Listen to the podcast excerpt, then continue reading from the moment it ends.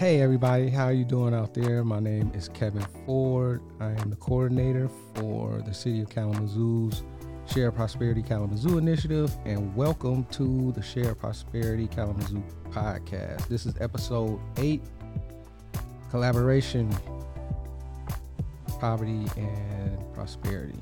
And it's an awesome show, awesome guests we got on the show today. I'm normally joined by co-host, the magnificent Melody Dakin, but uh, for some reason she's chosen to go on vacation. I believe Mexico, um, instead of being on the show with us today. So you know, just when you think you know a person, um, they go off to Mexico. Um, so I hope she's having a great time there. She'll be joining us for our next episode. Hope she has safe travels. We're going to jump right into it today because, like I said, we got an awesome show and phenomenal guests, and I really want listeners to hear them uh, share what they have going on. So first, we have Nicole Bloom, the development manager for the YWCA in Kalamazoo. We have executive directors for Southwest Child Care Resources, April Goodwin, and Michael, excuse me, Michael Evans from the Kalamazoo Literacy Council. Right. And so all of him, all of them are doing great work in their organizations. But the reason that they're here today is to talk about one thing in particular. So, in order to reduce poverty and advance prosperity, there's one thing that's needed above all else. You can have all the money, you can have the greatest experts, you can have a complete buy in, um, everything at the table, but without this one thing, nothing else will work. What's that one thing? Collaboration right? Right now in Glasgow, Scotland, the COP26 uh, summit is is taking place. Leaders from all over the world are discussing climate change, right? They know one nation, no one effort um, is going to be able to address climate change. They're going to have to collaborate and work together in terms of addressing that large issue.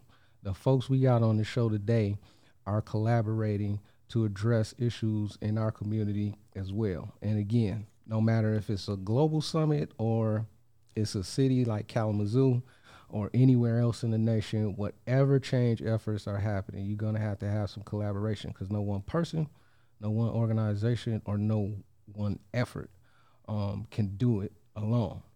And so it's something that I think folks know and understand, but in practice, it it turns out a lot different, um, oftentimes. And more than likely the folks we say we're trying to help don't don't get the full benefits of that. So we want to talk about collaboration today and how it relates to reducing poverty, um, advancing prosperity, helping working families, and we want to learn about some other elements that go into good collaboration, effective effective collaboration. And so with that, our guests are going to um, help us out and work on that. Tell us about the project that they got going on and some of those elements that serve in strengthening their collaborative efforts, right? But first, as we always do, we understand here in the podcast that um, systems thinking, we students of systems thinking, champions of systems thinking, understand that nothing happens in a vacuum. There are a lot of elements that go into an individual arriving at this point and doing the work that they do. So we want to start the show off by asking each of you that question like what drew you to the work that you're doing right now? We'll start with anyone who wants to speak. They're both looking at me. Okay. Yeah. So i can go ahead and speak. So um, what drew me to this work you know i started off working in for-profit childcare centers um, directing that work, and um, I was tired of having to fight for quality and having to explain why it was important in early childhood education. And I found myself at the YWCA under um, Dr. Grace Lubwama because I didn't. I knew I didn't have to fight for it there. I knew it was we wanted to raise the bar, wanted to raise the excellence. But when I got there, what I also found was there an entire layer that also needed to be talked about that wasn't being talked about and any other place I've ever been in, and that is implementing high quality at the intersection of education and equity. So, how are we doing high quality for kiddos and families that typically don't have access to it because of systemic barriers? And that just just opened my eyes to so many things. And so I've been there for about seven years, just continuing to dig deeper into that work. All right. Thanks, Nicole. Wow, Nicole really said it right there. Um, I think I started off um, coming in from um, Head Start and working with the young families there, and then when coming going over to child care resources, I was able to really get into that high quality and, and dig in, get those, find the layers and the barriers that were preventing some of the high quality from happening, but also how we could help help our families be able to find high quality child care, um, and then our child care providers to be able to reach those levels. So um, getting involved in it just it has really opened my eyes to some of the issues that are happening in child care. So, yeah. Okay, thanks, April. What about you, Michael? Well, the work that I got into with the Kalamazoo Literacy Council, um, there was lots of work that preceded that. I've always wanted to work in the community. I've worked with many no- different wonderful nonprofits across Southwest Michigan. But what attracted me to Kalamazoo and the Kalamazoo Literacy Council specifically was the idea of actually having a permanent solution instead of an ongoing challenge that you never see the end of. And literacy and learning, but especially literacy, is one of those things that is a permanent solution. Once you teach someone how to read, they keep it forever. You can fall in and out of poverty, in and out of employment, in and out of health, but you do not fall out of literacy. And connected to learning, if that is a fundamental basis where everyone has that capability, they have the capability to pursue their own goals, find their own learning journey that leads them to better employment, better stabilization in the household, and lifting out of poverty by having something that's essential for all of us. So I figured if we are working with something that we can solve and it's a permanent solution, not just for the one we serve, but their entire family, that's something to dedicate a substantial portion of my life to. The permanent solution where literacy is connected to everything, especially this early childhood education journey. So 11 years I've been doing it, loving every day of it, even on the most difficult ones.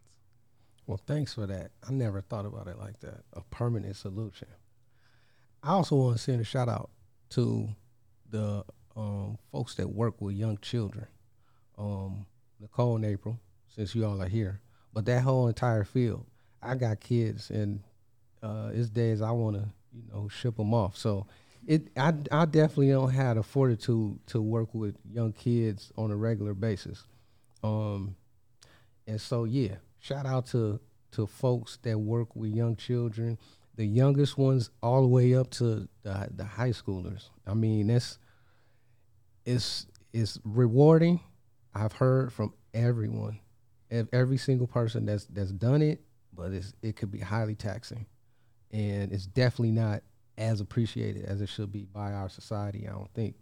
So yeah, shout out to to all those souls that that are doing that now and that are looking to jump into it. Um, yeah, I don't know if they know what they're getting into, but well, God bless them. Well, hopefully, part of what we're trying to figure out is how do we make it more appealing. You know, I think part of my work being a director, it was so challenging that I think what I'm planning on dedicating the rest of my life to is to make it less challenging for directors, less challenging to be in an early childhood classroom so you can do the good work. It, it shouldn't be stressful. And especially for teachers working with families that are stressed, having that stress plus the stress and the learning environment, it doesn't equate to you know great outcomes and so we want to be stress reducers and hopefully make it something that more people want to be involved in because it is so rewarding right right and I see, you know, one of to, to kind of piggyback off, part of my thing is I want people to see child care as a profession. For, you know, not to be babysitters, because that's what everybody want to look at child care as, you know, I'm getting a babysitter. But no, it is a profession. This, you know, and that's what we try to do is give them the training, the, the resources so that they can have know how to budget. They know how to hire.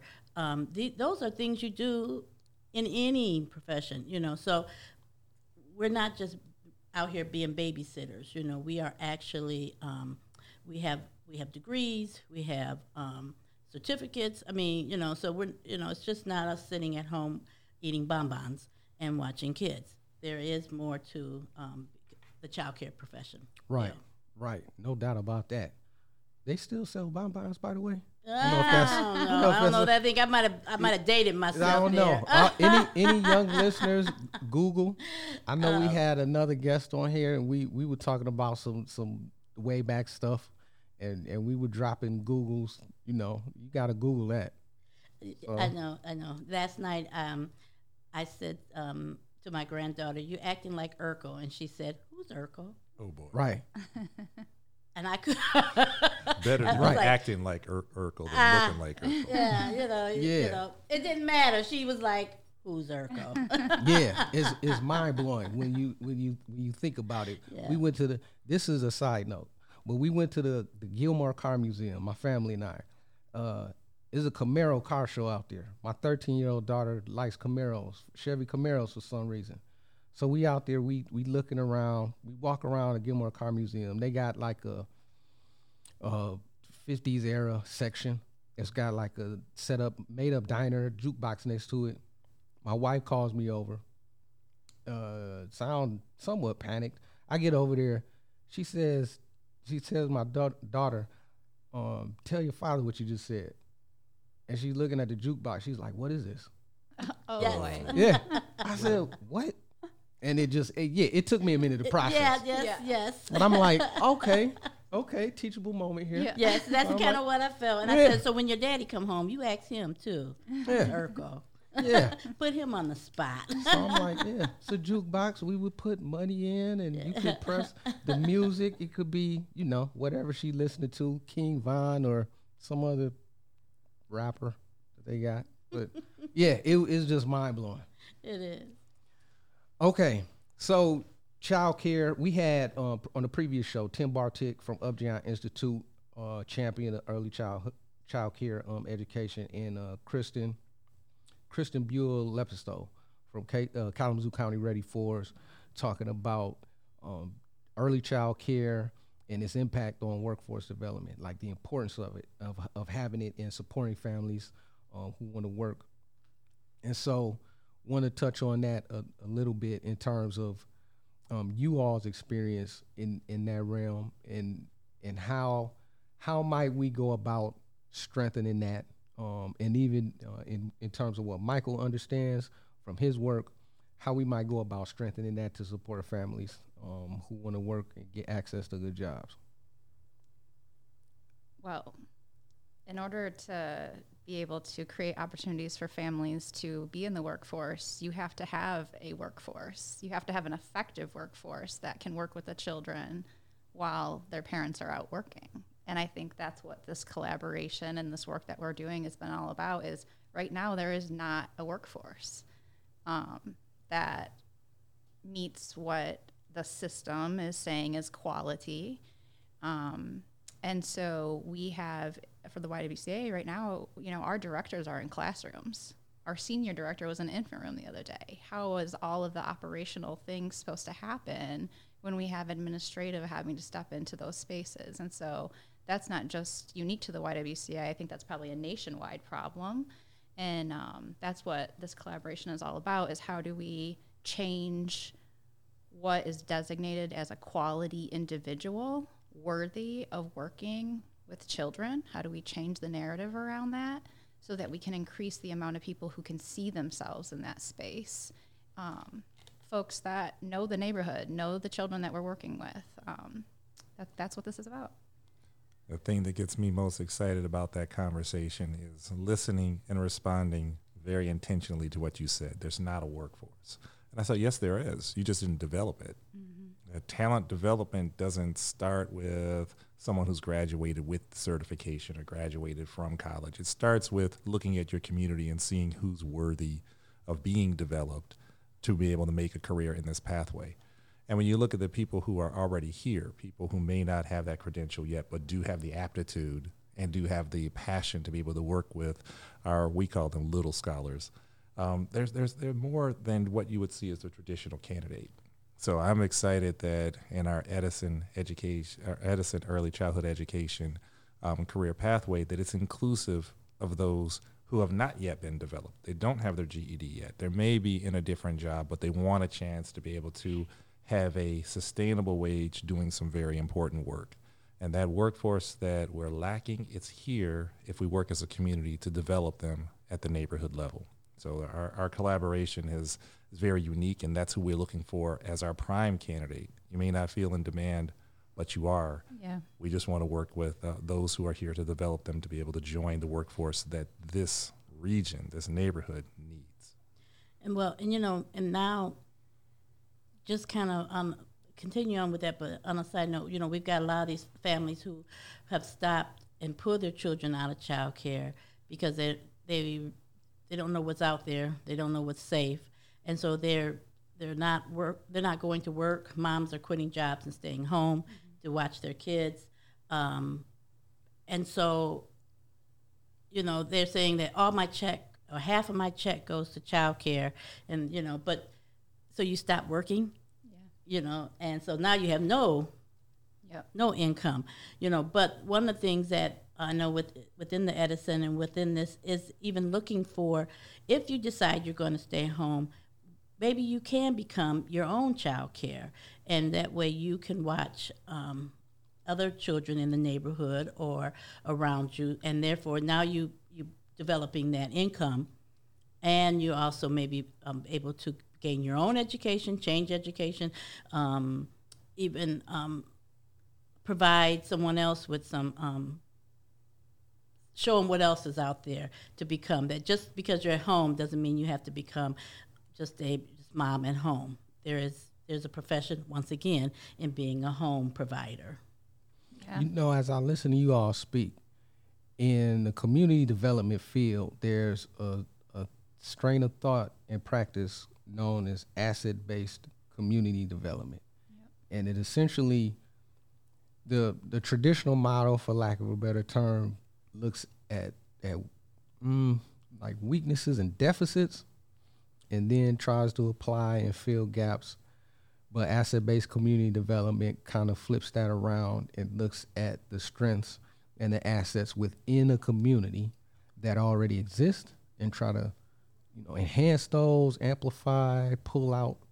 And it's listening to you all. It's, it, it's reminiscent of that asset-based community development. I'm interested to know if that's been and intentional. If that was thought about in that mindset when you all came together or was that just a byproduct of you know great stuff you all been thinking about?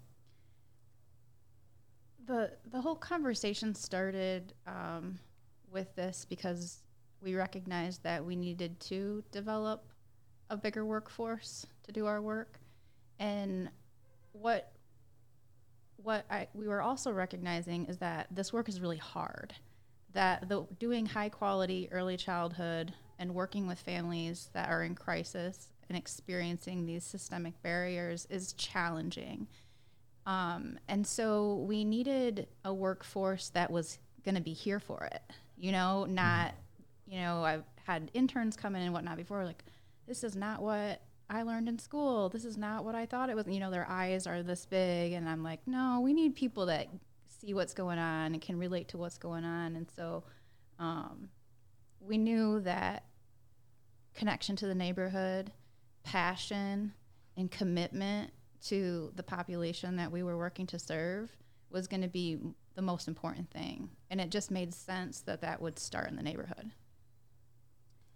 I know when I um, at one time um, in my years of working, um, I was an alternative um, principal. And so we used to have volunteers that would come in and teach the, the young people because they wanted to be there. And then they stopped letting them come in, and we had to have um, our professional certified teachers. It was a whole different system and you didn't see the passion because they were just they were there because they and they didn't understand the students. And it's the same thing as we come down into our workforce. We want people in here who understand the system. They understand the children. They understand the what child care is um, versus just this is just something i went to school for and i don't understand because in our colleges we don't we're not even teaching a whole lot of early childhood education um, within within the field. So therefore, when they come in to deal with our zero to five, our zero to three, it's a whole different, um, as you were just saying, your interns. It's a whole different um, thought pattern. It's a whole different field. They don't understand exactly. Oh, wait a minute! I didn't. This is not what I came in to do. So um, we, we need to, as we look at the workforce, we need to look at for those who understand what early childhood really is all about. What you're really describing is experience. Yeah. And the ones that we're looking for, I work in adult ed, and we have people who have decades of experience dealing with families because they are those families. Yeah. They know these children. Um, when we look at early childhood education, it's not always starting at preschool. It's starting with Mama Josie, who knows everybody. Mm-hmm. And because they know everyone, they know how to relate to those children. They know how to understand and make sure that they feel safe and understood but they're not because of the lack of a credential or because of a lack of opportunity to higher education that's more direct. They're not seen as the most qualified candidate because they lack that experience. What we're looking to do is validate the experience that they already have by who they are. If you live in the neighborhood, you know it better than those who don't. If you have a family that's in this neighborhood, you know these families more than others um, who do not. And if you've been through something, a life experience that looks a certain way. You can relate instead of being shocked by the conditions and mm-hmm. outraged by the conditions. You've lived them. You know how to persist. So, yeah. who would you rather want taking care of your little one, your little scholar at home? Someone who understands your children or someone who understands exclusively by itself the credential? Now, we want the credentials too. Quality has to happen. Right. Mm-hmm. But why mm-hmm. can't we shortcut the marriage between what I know and who I am and what I need to do it well together and make it so much more easier to make that pathway uh, more sustainable. That's what our whole process is about, is connecting people who have that type of experience and lifting that up, experience up where it makes it so that you are much more competitive as a professional and you're going to be in this field a lot more longer because it's not new to you. It's just part of what you have as far as your lived in experience. It sounds like it's it sounds like you all are trying to strike a balance. And I know Nicole had mentioned change in narrative. Yeah. Um, and I'd, I'd also be interested to know if that was an intentional part of, of you all coming together and, and planning this is like changing the narrative, or is that again that just a byproduct of like your chemistry? But that narrative piece of the traditional qualifications and and candidates who are a good fit, quote unquote. And it's, it's that's like one end of the extreme, right? The other end of the extreme is yeah, we can reach out and get people from the neighborhood, but then not connect them with any credentials, et cetera, um, which are transferable, which they can have, no one can take away. You can, uh, it can open up doors and opportunities. Um, so it's yeah, hearing you all, it sounds like you're trying to not only bring a balance, but also change the narrative in the sense of that lived experience equal to the traditional credentials or certifications or you know college degrees i know our society places a high premium on the the college educated but again there's a lot of college educated fools mm-hmm. and you know, mm-hmm. they working in, in our communities, and we're not seeing seeing the changes or or seeing the impacts that that the families need.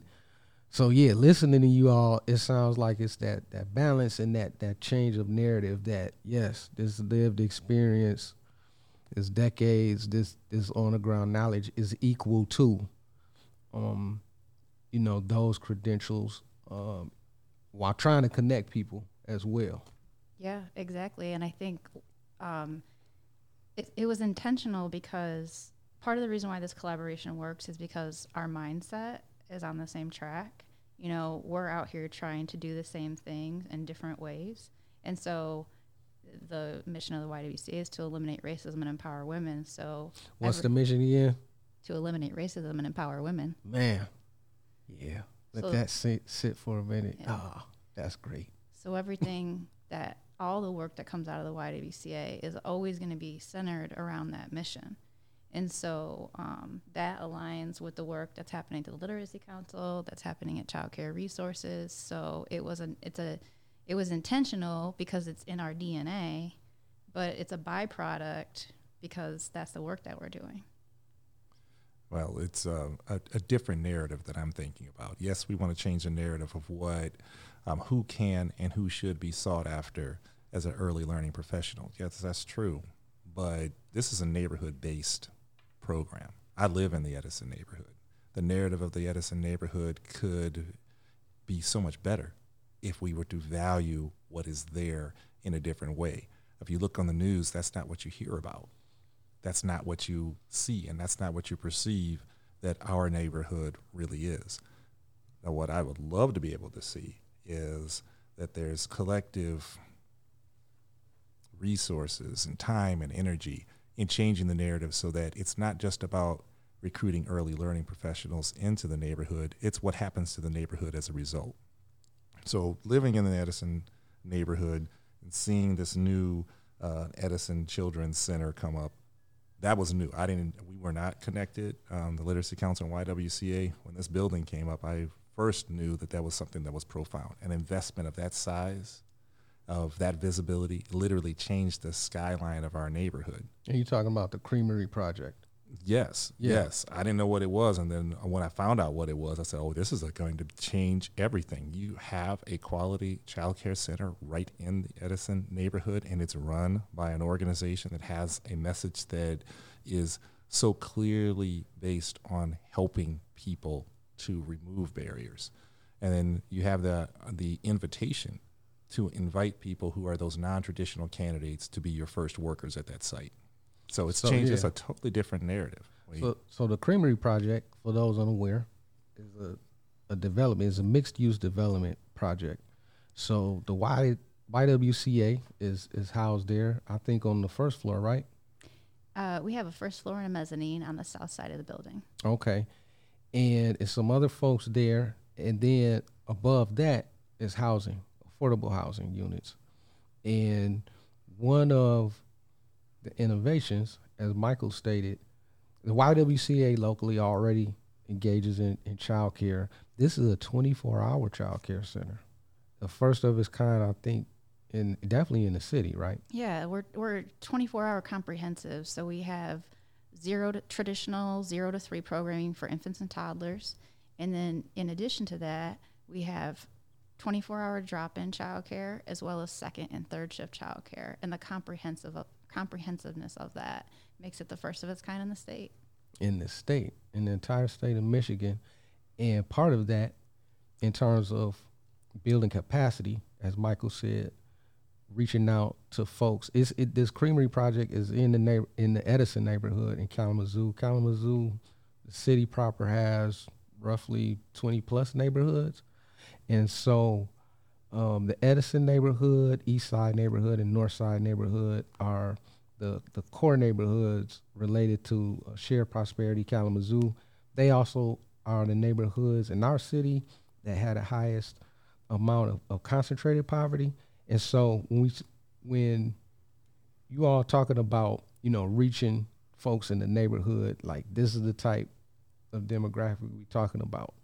And so again, the, the potential impact, not just immediately on families, um, but ripples out in terms of narrative change, in terms of community change, right? That people can see, people can ac- access, you know, actually touch. It's just, it's, it's crazy. It's, it's great to see it, but it's, it's just crazy to, to imagine it. It's like, why did it take so long for that? Well, I'm glad that it happened, and the the successes that I, that I'd like to see are no longer aspirational. You can live in the neighborhood and get a living wage job doing work that supports the learning of our little scholars in our community. And what does that mean for the person who may be making a shift from a lower wage job to something like this? Not only do you not have to drive it all the time and spend up all your gas money all the time, you get a chance to get paid and supported where you're at at uh, an employer that really is investing in you early. So you're lifting up many generations, not just the one person who's being hired.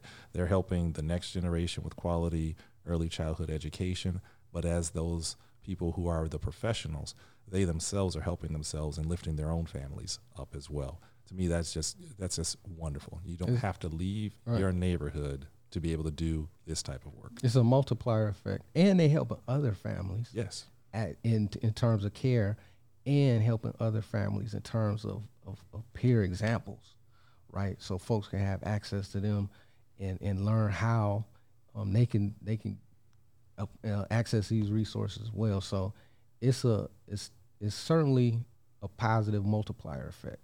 Um, And it multiplies outside of just one site. There are other home based providers, community based organizations that are following the same model, committing to hiring early learning professionals at a living wage, committing to looking at early learning professionals that not, do not fit the non the traditional model of who you would expect to hire and working together to expand capacity and make such a career pathway sustainable. So it doesn't go away. It's not dependent on some specialized grant or some specialized circumstances. This is infrastructure that needs to be there and we're all committed to working together to make sure that it's here for the long term.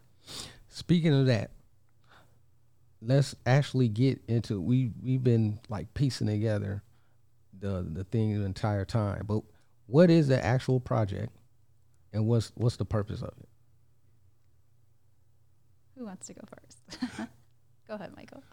Well, the Edison Early Childhood Education Career Pathway is a collaborative approach to making sure that we are creating a pathway to employment as early learning professionals for individuals in our community.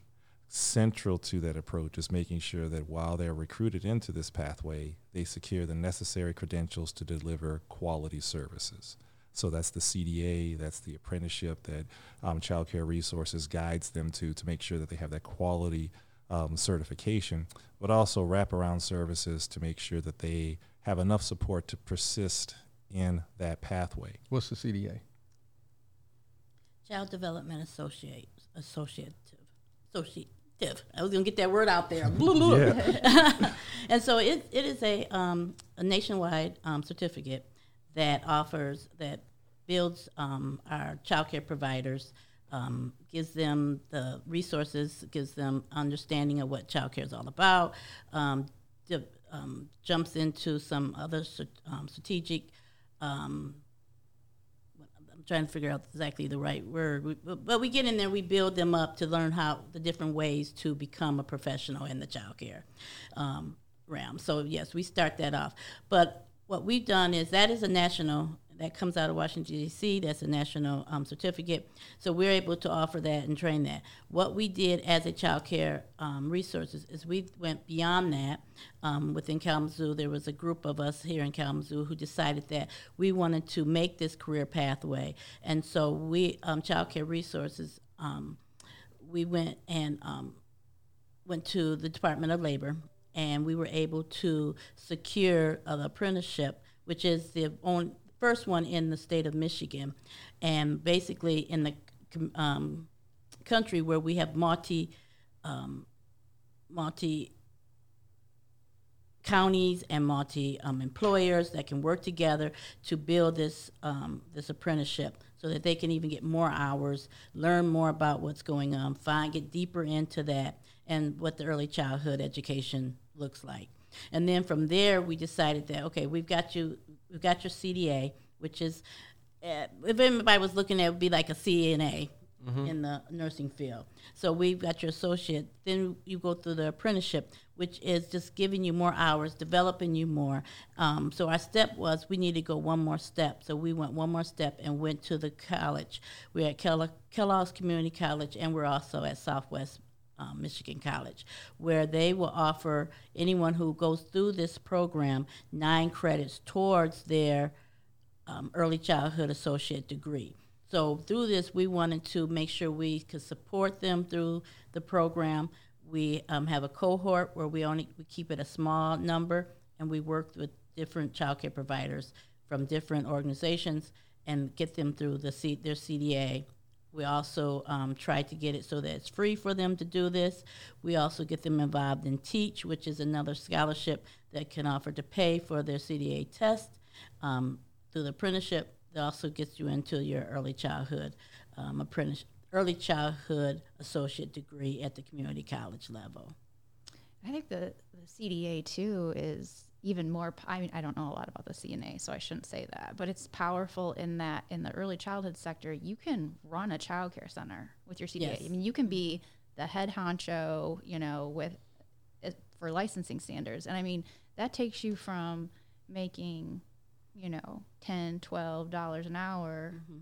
in my experience, to twenty dollars an hour you know i mm-hmm. mean that's something it is and that's really powerful so i think you know, I don't anticipate the standards changing around that. It's been like right. that for a long time. You have to have a certain amount of experience plus your CDA. So you can't just have your CDA to do that. But um, people could open up their own childcare centers with their CDA. With their CDA. Yeah. And that's yes. part of addressing the workforce issue as well is we, right. we can't just have the childcare centers that we have right now and meet the demand for childcare. We need more people to explore entrepreneurship, to open up in homes, to who knows, make up some other version of what childcare can be.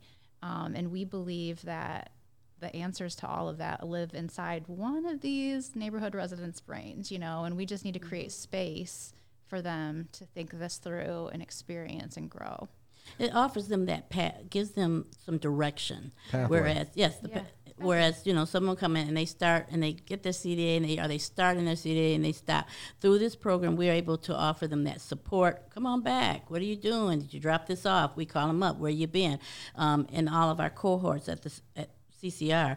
But even with the Edison, we are there to help support them through, get them through the apprenticeship, which you know, it's just like becoming a journeyman. You're getting those extra hours, which helps you to um, gain more experience, get that workforce. So when you go, our we like to say is when you go into another place, you're showing your CDA. Someone else coming their CDA, but you're also showing an apprenticeship certificate, which is another national through the Department of Labor. So you've got double certificates on top of just this one, and then hopefully we can push you even to the next level um, into that um, associate degree, which is going to once again gain you more um, employment, give you some more different options in the early childhood. You know, you can go into the Great Start um, Readiness Program, go into Head Start, and you can start working as um, your associate t- teacher. You can, like you said, become the your own um, child care director, open your own business, which once again brings on that um, gives you that that opportunity to the, the growth. Right. So the, the, pathways, options, um, increase access to, to different resources that, that could support a family, all great things. You touched Nicole on the entrepreneurial piece. Would love to hear more about that and how you all are are looking to, to build that out because I, I don't think the training aspect, I think most people would recognize that and say, okay, that makes sense. The entrepreneurial piece, especially in terms of, of talent pipeline and reaching into the neighborhood at residents to to be entrepreneurs within this space, I think that may take some some folks aback. So could you all expand on that and, and kind of flesh that out? Yeah. Um, but I think it goes back a couple more steps. Everything that's been described, uh, obtaining the CDA, um, completing the apprenticeship, and moving forward, requires persistence and resilience, which requires a lot of support. So our pathway is not exclusive to what you need to get the CDA. It's inclusive of what do you need to prepare yourself for your future, whether it's an entrepreneur running your home-based uh, program or working at the child care center at the YWCA or any other place, Goodwill Industries or um, others. So we have organizations that are providing wraparound support from the beginning that says we're going to look at what you need to be able to make your way along that journey. And it may not end in one of our organizations as an employer, it may end with you as an entrepreneur helping to fill up that space. But the wraparound support, um, there's two agencies that are providing a lot of that in addition to CCR.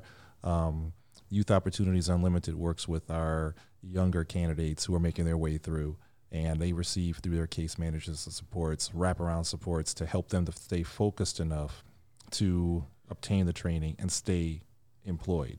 At the Literacy Council, we work with the adult learners to make sure that the seven areas that are likely to be challenges that need to be addressed in order for you to focus on that learning are addressed, whether it's housing, employment, education, financial, um, childcare, transportation. All of these things need to be addressed as well. So you pull all that together and say, what do you want to do with your future? It's not just, I want to get a job. It's, well, maybe you can be the person who's the future employer.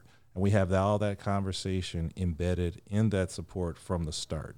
Um, the other, other thing that's unique about this pathway is when you're selected as part of it, an employer is already saying, you don't have to worry about the cost of that CDA, the cost of that apprenticeship. And if you don't have your GED yet, you can incorporate that in your learning path. And it starts from the time you're hired as opposed to figure out how to get your CDA by yourself while also having another job that's not enough. And hopefully, maybe you might get hired by an employer who's willing to pay you enough to be able to support your family. So the entrepreneurship is one of many pathways, but it starts with how much of support are you willing to help someone to be able to stay focused and feel supported enough to persist through all of what is required to obtain those certifications and be present enough so an employer can say, yes, you can do the job for me. I think that is one of the things we found with our staff is that's gone through the career pathway is it's it's given breathing room. Like breathing room to to to dream to kind of think about oh I, I can think about my future. You know i if i fall there's safety nets here.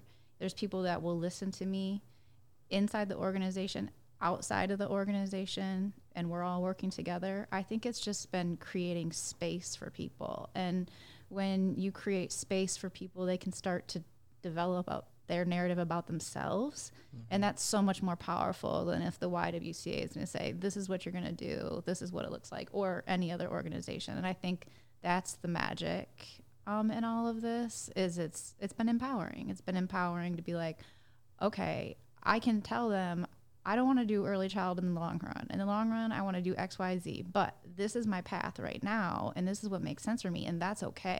Yeah, yeah. When you, and you're talking about um, you going back to being um, an entrepreneur, one of the things that CCR is looking at and needs to is working with licensing and knowing how much it costs to become that mm-hmm. child care provider and looking at ways to reduce that mm-hmm. so that they can become um, their own yeah entrepreneur, their own business person. Right. Because you know, just getting a license and just becoming that that takes about twelve hundred dollars mm-hmm. just to get to that point. Now yep. we're not talking about all the stuff you got to put into your place and and to yeah. build it, but what does it take to just even become your own child care provider, your own business, your own you know boss?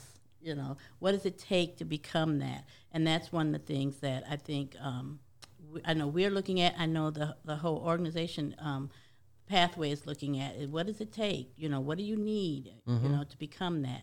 How do you become that? What does it look like? Right. You know, to have your own. Yeah. You know, um, some people say I want my own, and when they get in, they're like, "Oh no." Oh yeah, yeah. I mean, it's the work. Oh no, it's not is, less work. Yeah, yeah. But there are some that um, will be ready because of going through the pathway. Right, right. And the theme throughout hearing each one of you speak is that that support piece. Like really, like this is like this whole this whole project's. It sounds like just a, a, a amplified support play, like support on steroids. Yeah. Right. No matter no matter what it is, you know, folks get empowered to to go that to go the route that they they feel they want to go and they had a support to do it. And again it comes back to the beginning and the the ethos of this whole conversation is that collaboration. Even the support piece it takes many many folks to collaborate in order for you know somebody to to realize that that pathway and achieve um, the dreams that they they set forth for themselves. And so again, we hear full circle. It's like we still need collaboration um, to even provide the multitude of supports needed for families to to thrive. And on that note, be will be interested to hear what are the primary elements that are needed for effective collaboration that you all have so far identified? There's so many things. We I- I- we I can would limit it to about three or five. right. I, I would say you really have to have common agreement early. Uh, I mean, if you're not all agreeing to do the same thing and you're working for an agenda that's opposite of what the primary objective is, you- you're going to be working against yourself before you even start. So we really came to common agreement that we wanted this career pathway to work. You find out who the essential partners are, and you make sure that you understand what they need to be fully engaged in the process. So agreement first, but then structure for how to make that agreement real. In our case, we have a memorandum of understanding that states, here's what I need in order to support this common effort in order to be able to do the work that is going to be most beneficial. And once we have that understanding, we know how to support one another, but we also are aiming all of our collective capabilities toward one common goal of getting this career pathway forward. Uh, the other piece that I would say is, at least for us, you have to be transparent and have a lot of trust. Yeah, that's what I was gonna say. Yeah, I was gonna say You Yeah. got to do that. from the start. communication, open communication.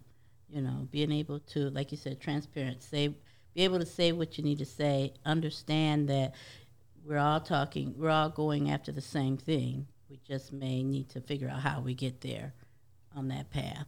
Yeah, and I, I even digging just deeper into that. Like, we're not showing up for a check that's coming to our organization through a grant. You know, we're we're here. We started this without any funding, and we're gonna stay through it with whatever happens. You know, we've been fortunate to receive acknowledgement and get funding to support this, but we would be doing it either way. And I think that's commit that commitment is rooted beyond the dollars and that's how we, we keep showing up every friday or however many times a week we're meeting you know at this point like we we keep showing up for it because it's not tied to something outside of just getting the work done Right, right. It's tied to something bigger. Um, interested to know in terms of the trust when that was lifted up, everybody nodded, and you know I've heard that phrase. You know, we you know folks move at the speed of trust when it comes to collaboratives. Is there a, a certain point where you you've reached that that level of trust? We like, okay, we cool now, or is it like an ongoing thing? I know in some situations the folks come together and it's like, okay, it may be. It doesn't sound like this with you all, but it may be one organization is looking at another organization kind of sideways, like eh, I don't really trust them. I represent city government, so I already know. Just coming in, it's like seventy-five percent of the folks probably going to distrust my organization. So I'm, a lot of times I'm working to just establish rapport with folks, but just interested to know if you have any jewels to share with us in terms of like, okay, how how to go about that, that trust component, being that it's so essential. One is ongoing. I, I mean, there's Okay. no such Yeah. thing as, as as I mean, there may be love on first sight, but there's not trust on first sight. At Yeah. least not Yeah. in this situation. So, Okay, you know, thanks it for is- keeping it real too. It by the is way, ongoing. Yeah, I, I was going to say that. And you have to protect the culture of how this started. You know, for us, we had positive conversations leaning toward an awesome outcome that we all agreed on. And we work purposely to protect that culture. What do we need in order to keep us invigorated and excited about the potential of us working together? And if that's not there, then we have to go back and make sure that it is. Uh, we we have our, our weekly meetings. Yeah, They're planning meetings for sure, but we we have a, a different name for them. There are Friday awesome meetings yes, because I have attended. I can attest. we get to come indeed. together and, and, and work in a functional way to be able to achieve this. But you have to make sure you understand your partner's needs, that they have a space to be heard, and you can really listen to what is required to have their full engagement. So there's no one agency that voices this. We have many different partners who are who are part of this conversation, and we want to give equal voice to them and give them the opportunity to be able to say, here's what we need to fully participate. We can't tell them this is what you need to do to participate. They need to work with us to say, well, here's what we need to fully participate in this collective enterprise. Well said, Michael. I think the other thing is, you know, it is definitely, it always goes back to relationships, but I think about how we all came to. I mean, April and I have been in the field in the same community for a while, so we both know of each other and have worked with each other. Michael and I, I hadn't really worked with Michael at all, but I worked with Tom Richardson, and I know Tom Richardson really well, and Tom works with Michael, and he's mm-hmm. been saying for years, like, you two need to get together and work because you are thinking on the same same wavelength, and so we I had we we both had that right. We both had mm-hmm. our relationship with Tom, and so you know it matters who you're you might not have a collaborative work with somebody right now but you should work on your relationship with them right now because it could lead to that collaborative effort down the road that could be life changing for so many people. So i think that's part of that commitment too is even partners that i might not personally be working with a lot right now it's important to use this as a leverage point for what might come in the future. Yeah, and that's a it's a lot of powerful stuff in that, um, especially with the relationships, and not just cultivating, but like a gardener, like continuing to to, to prune and and, Yeah. and curate, because it like you said, you know, you never know what the what the future may bring in terms of opportunities, and who knows how you may connect with with somebody else in the community to be able to support a family. So We're also we're also like I said we're we have our there's three organizations so we are very always protective of our organizations Mm-hmm. and what we bring to the table. So that's where that trust um, has to come into is letting go some letting go of some of our protectiveness, you Yeah. know, Yeah. and what we bring to the table, um, so that we can trust each other. Right. And it sounds like it's that in addition to knowing the value that that your respective organizations do bring. knowing to why the we're there. Yeah. What we what we're really there for. Well- Knowing that we're there for the children, we're there for the families, um, we're there for the employees. Um, once we, long as we keep those things um, at the top of our list, Mm-hmm. you know, that's what builds the rest of that trust and, and that um, communication open. But then it also leads to the benefits of true collaboration as well. I mean, we didn't start with any financial incentive. We started with common cause and a, and a commitment to making this happen. But through collaboration, you align in such a way that your work can be seen as quality mm-hmm. and is seen as practical, as something that can that if you invest in it, you can see the outcomes. Mm-hmm. So that's how our proposal for the Early Childhood Investment Corporation grant that we received. It's a three hundred thousand dollar grant, mm-hmm. separated out of many different proposals across the state. It was because of the unique nature of our collaboration and the results that our collaboration has already proven so far. Mm-hmm. So collaboration does pay off, but it is a work in and of itself that is not grant dep- grant dependent. It's a culture that you need to protect and cultivate early on, or else it's just going to be conditional. Right. Ours is conditioned on achieving the mission, not conditioned on what have you done for me lately. Yeah. So I heard establishing shared understanding in terms of some of the uh, foundational elements, establishing a shared understanding, uh, building trust, developing relationships, and communication. Okay. Well, those are some some good notes to take. It's it's crazy. It never ceases to amaze me that those things are not revolutionary, mind blowing, so simple in in theory, but yet in practice, so overlooked, discounted, and just uh, sometimes just flat out omitted in terms of achieving goals together. And I'm also thinking about my marriage.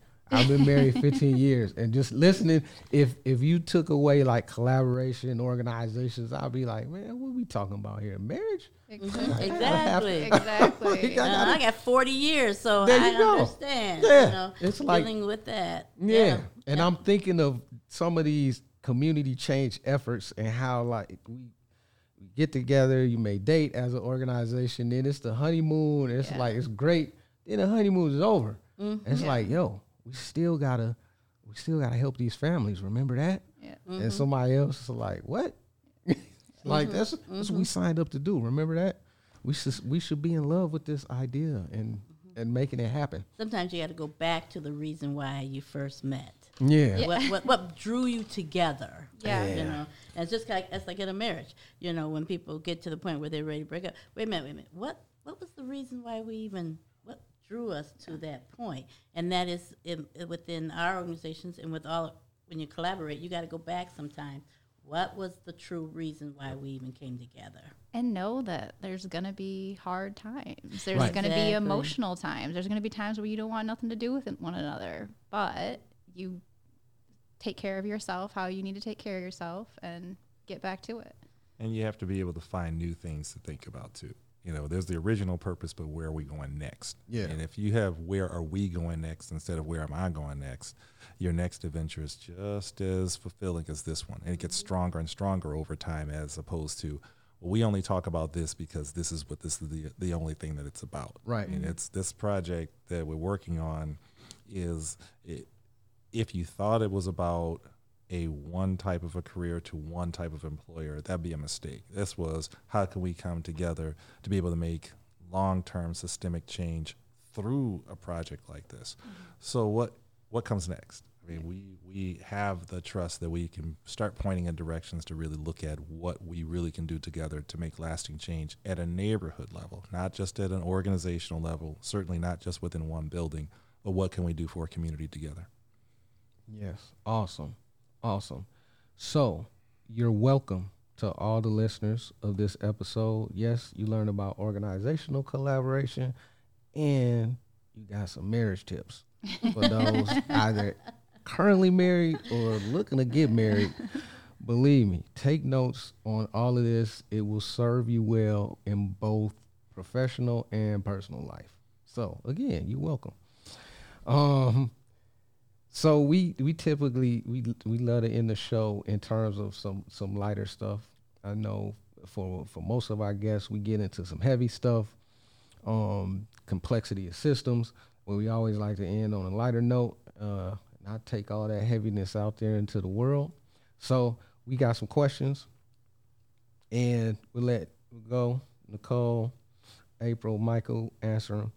Uh, first, what do you all have for dinner last night?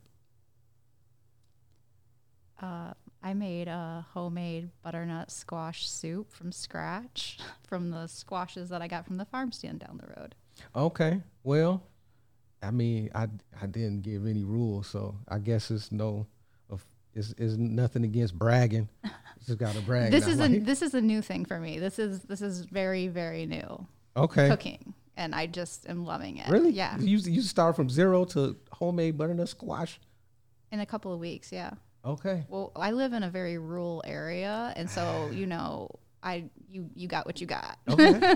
okay. Okay. Well, I we had leftover spaghetti, you know, we um, and a salad because that's we babysit grandchildren last night, and that's what they like. So There you go. some garlic bread. So very simple. and Simple easy. and easy. Leftover ribs, and I was trying to put a vegetable with it because I wanted to be good, but it just didn't happen. didn't happen at all. All right. Pie or cake? Mm, I like food a lot, but I'm gonna have to go with pie, like a raspberry rhubarb pie or something like that. Any pie. Almond pie. Any. Yeah. Any I'm pie. I'm a cake. I Okay. love pie, but I love cakes. Yeah. As long as it's cake. I love a pie, but I love a specific type. You know, my grandmother, she had a recipe for apple, and we have peach, and we do cobblers. My uncle, he has that recipe now. He hasn't passed it on to me, but yeah, pie done Evans style. Yeah. Pie out Evans. Got Yes. it. Uh, what's on your nightstand? Ooh, um, a journal, uh, gems, markers, and at least two to three books. Okay. Stuff. a lotion and Yeah. medication and you know um, the clock and those type of things. Yeah. headphones for podcasts because I always want to try to be able to get some extra perspectives, and they're usually more entertaining than they are educational. But as far as books, there's a book that I keep going back to. It's The Art of War for Managers. Okay. Yeah, And uh, Michael with, with great instincts. Just an interesting side note. Michael is a is a Darth Vader fan, and uh, for for those out there that, that may hear this and be like, "Oh man, I love Star Wars too." Stop it.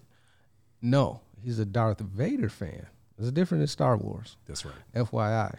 And like um, Darth Vader, he displays some good skills of the Force there um, by naming the book. Excellent segue, because the next question is, what are you currently reading? So the Force is strong with Michael. what are you currently reading, Nicole? Um, I've just got through um, Kindred by Octavia Butler. Oh, And I I'm- remember my wife read that. Yeah, Yeah. I've, I've read a couple of her books, and um, I'm also a full time student, so I'm reading a lot of textbooks right now. Ah, got you. About what? What are you studying? Um, finishing my early childhood degree. There you go. Yep. All right.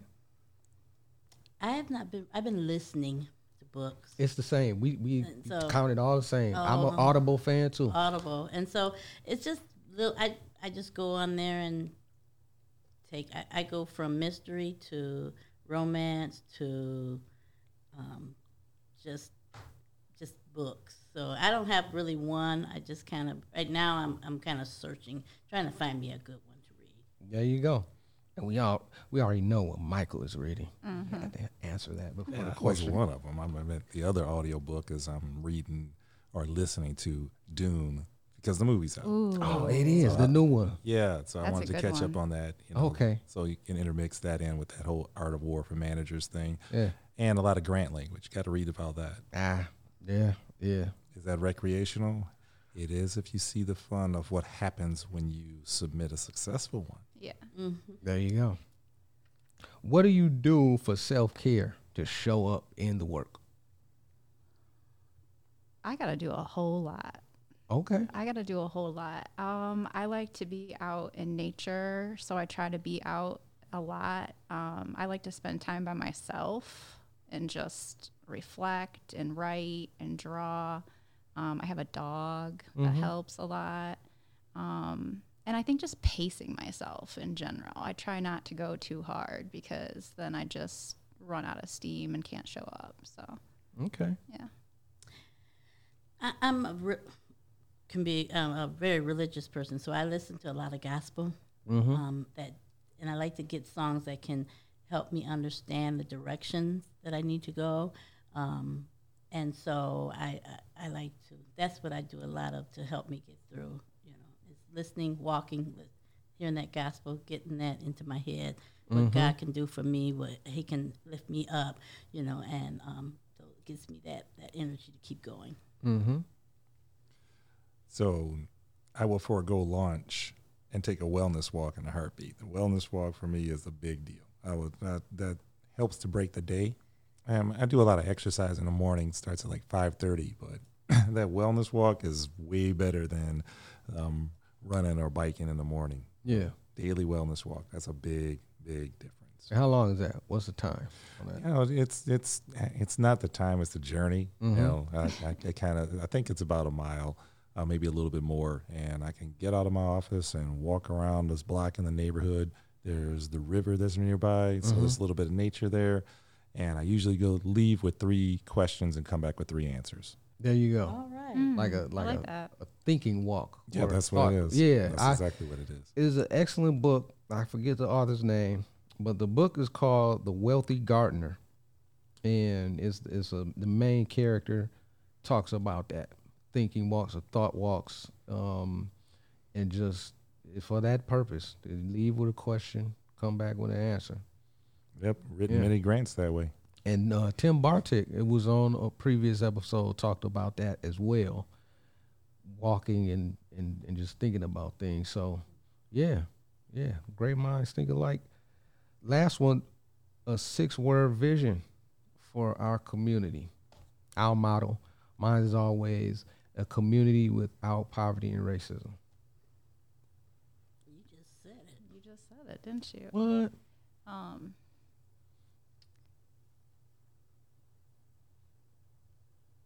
oh gosh. Um, lowered stressors for improved life success. That's six.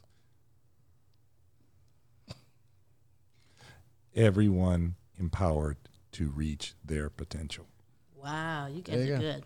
I'm gonna let it go. Okay. Just said it. You guys have just said it. It's it's improving life through God's words. You got four. We'll count Two it. more. We'll count it. It's done. Yeah.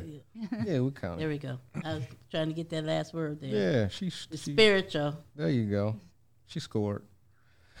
okay. Um, I know the collaborative doesn't have a website yet, but in terms of how listeners may be able to plug into your work, how can they go about that? Well, they could probably get to go through either, either one of our organizations. Yeah. They, Okay. Can, they can reach out to either one of us or, um, you know, reaching out to the Literacy Council directly. We can send over uh, the Friday Awesome meetings Right, and all right. of our planning groups. Those are open to anybody who wants to be a part of it. Yep. Um, so that would be a great way to get connected and to, to be involved and learn more about what's going on. Okay, and I will definitely post um, y'all's websites in the show notes so listeners can access that. Um, anything else you all want to say? Thank you For for having us. Thank giving you us all. the opportunity to share what's going on in the Edison community as well as Kalamazoo County. Thank you all. And I may be reaching out to all of you again, just individually, um, to speak more about some different things. But I thank you all for your time, your knowledge, um, the work you're doing in the community, work you're doing together. As you said, it's not easy. Um, and it's not a matter of, of if, but when, like problems occur. Yeah. But just recognizing that- up front and say, you know, screw it. We gotta, we got something to accomplish. We're gonna do it together. I just appreciate that. So, again, thank you all for for joining us today. And if there's nothing else, we'll catch you all next time on the Shared Prosperity Kalamazoo podcast. Thank you for listening. Take care.